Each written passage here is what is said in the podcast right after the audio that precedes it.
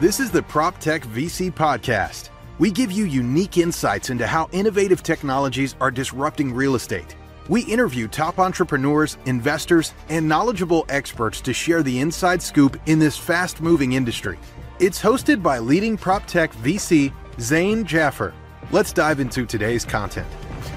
It's interesting that you've mapped it to the physical world. A lot of the analogies I've heard about the metaverse, which I don't agree with, is that it's like buying a piece of Manhattan 250 years ago. Well, the problem is there can be many metaverses, and um, you know the the DAO or the decentralized you know organization, right, could decide for that metaverse to issue new plots of land, and that can happen. Uh, in your case, buying a plot of Manhattan is like buying a plot of Manhattan because there's only a finite amount of space, and buying a you know a plot in the Sahara Desert is exactly what it feels like. It's it's it's pegged to the real estate. That's right. It's exactly right. It, it, every plot of land in Superworld has a you know a, a, a it, it's, it's mapped longitudinally, latitudinally blocked uh, on top of the real world, and there's 64.8 billion of those plots. And if you have one, now you own it and you can reprice it. It's an NFT. You can sell it or you can keep it. And if you keep it, again, you're a key stakeholder in that area. You're able to share in the monetization that occurs there, and you're able to build and create content. And you're able to build and create content anywhere, by the way. Um, but when you own the land, you you really become a key stakeholder in those locations. I'm eager to dive into how one owns land, especially you know a physical, rep- a digital representation of real land. But before we go on to that, certain companies are interesting when they create a whole platform or ecosystem. Google Maps is an ecosystem too. You don't just use Google Maps to zoom in and zoom out and see how things look. You can search within that environment. You can click on a business or a restaurant and you can open up a page and you can interact with that restaurant in a real world setting by booking a reservation by calling them, right?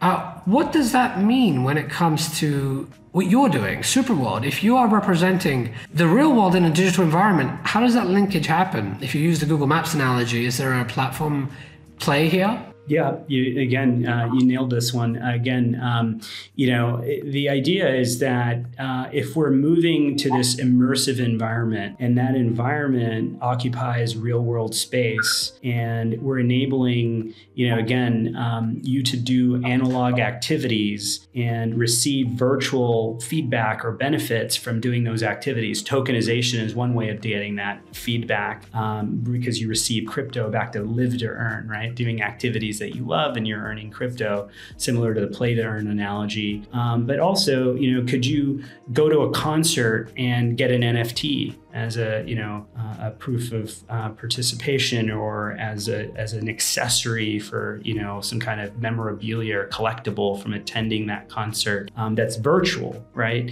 um, so in other words can you do physical things in the real world and receive these virtual kind of benefits or um, virtual kind of feedback uh, and then vice versa can you do something virtual um, like buy an nft and get access um, to something physical or own something. So buy, you know, buy an NFT and own a piece of real property, right, which is already happening. Or, you know, we did an NFT sale where the buyer of the NFT gets a lifetime membership to a luxury club called Custom House in New York and LA. We did a, a 3D super yacht in the Monaco Yacht Show where you buy the super yacht and you get access to Monaco Yacht Show and other benefits. So, you know, I think what we're trying to do is is create and experiment with um, this virtual physical physical virtual linkage uh, and you know add tokenomics to that. And because we occupy real world space again in a geospatial environment um, you're able to again with an infinite number of filters on the world my world your world coca-cola's world nike's world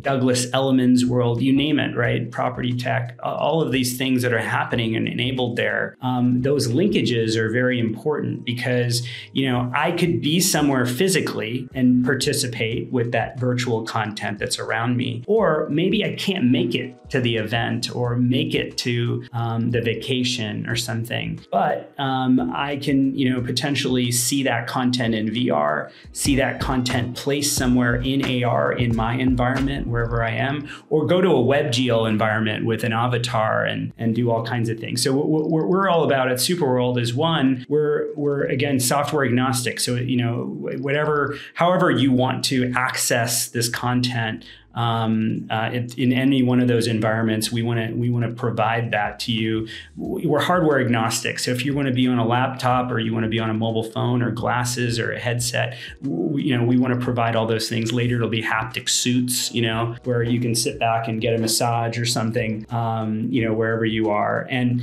and and again, um, blockchain interoperability really is is a very important aspect of this too, because in Web three, you you are owning these environments, but you're also owning the assets that are being produced in these environments. Whether that asset is an NFT that gets you a real house, or you're buying the real house itself uh, or doing something, you know, again, physical, and you're getting that virtual feedback, as I said, and you're owning both of those things. How do you think about our identity in the metaverse? Because there's two extreme spectrums when you think about how people engage online.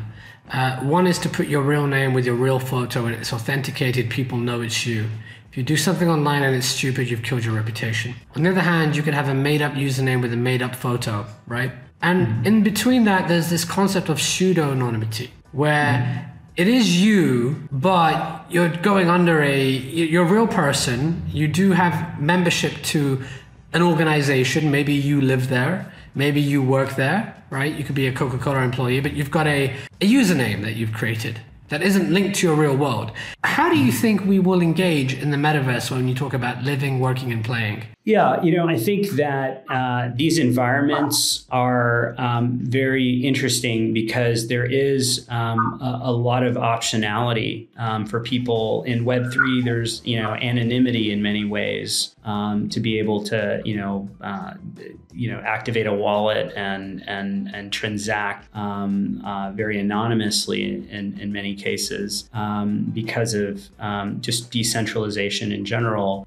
but at the same time you know, there is value in in having an identity that people um, understand uh, or trust or uh, relate to, maybe in the physical world. But I think the same thing applies virtually. Someone could actually, um, in the you know, in this virtual setting, um, interact with your um, you know your pseudo uh, identity, right? Um, and and actually prefer that one. Uh, you know, the movie Ready Player One kind of demonstrated that, where I think um, you know throughout the movie they were kind of interacting in one way, and then they realized, you know, at the end the, the, you know the, the character was was someone else. And and so you know I think the idea is that um, in the metaverse um, that optionality is um, definitely a feature of of of, of the opportunity to um, be able to play you know different parts of your life in different ways. If you're likely doing some kind of banking transaction or some kind of government transaction um, you likely have to be your uh, real identity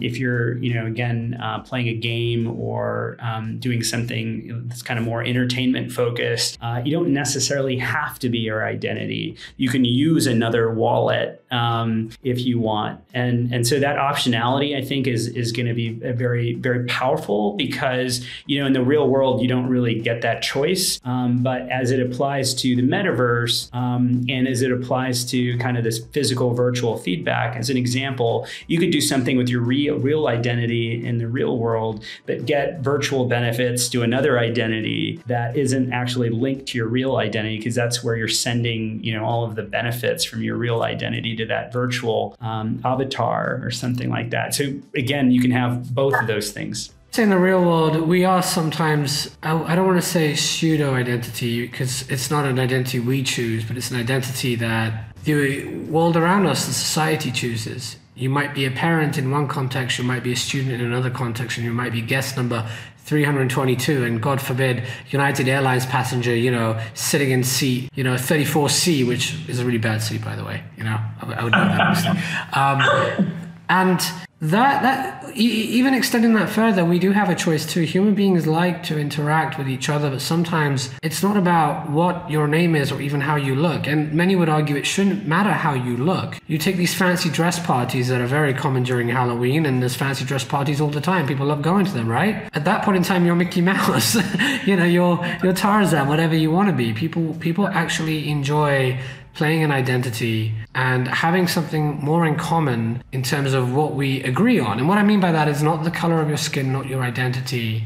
Age is a tricky one, obviously, right? Because age is, is something that you know is a governance issue. But it might be that we're in the same bar we like the same movie. And i think in the in the virtual world that's represented by nfts nfts which signify membership to a community. It's the same reason why this crazy concept uh, people may have heard of these monkeys the Bored Ape Yacht Club People are buying these digital avatars that are extremely unique, and even some celebrities are using them, right? And, and Hrish, how much are they going for? Do you know? Millions of dollars. Um, you know, 20, 20, 30 million dollars, I think. Yeah, something like that. Yeah, it's, it's crazy. The number goes up, you know, every week. And, and, and you know, that that to me was the first time I felt okay, this isn't just some random digital art. This is membership people are seeking. And I think that's where the interesting bridge happens in the metaverse and the real world and physical world. We all want to belong somewhere. We want to be identifiable with a group. Yeah.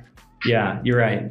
You know the um, the the communities, uh, which is what you're kind of referring to when you're talking about Bored Ape Yacht Club or any other other communities in Web three. Um, I think is another aspect um, of enabling identity for people in, in different parts of their life, right? So they could be an executive uh, in the real world, but you know they they represent themselves as a you know uh, a Bored Ape uh, of you know uh, some some other you know type of avatar that maybe represents some other part of their personality that they want to you know kind of put out there. So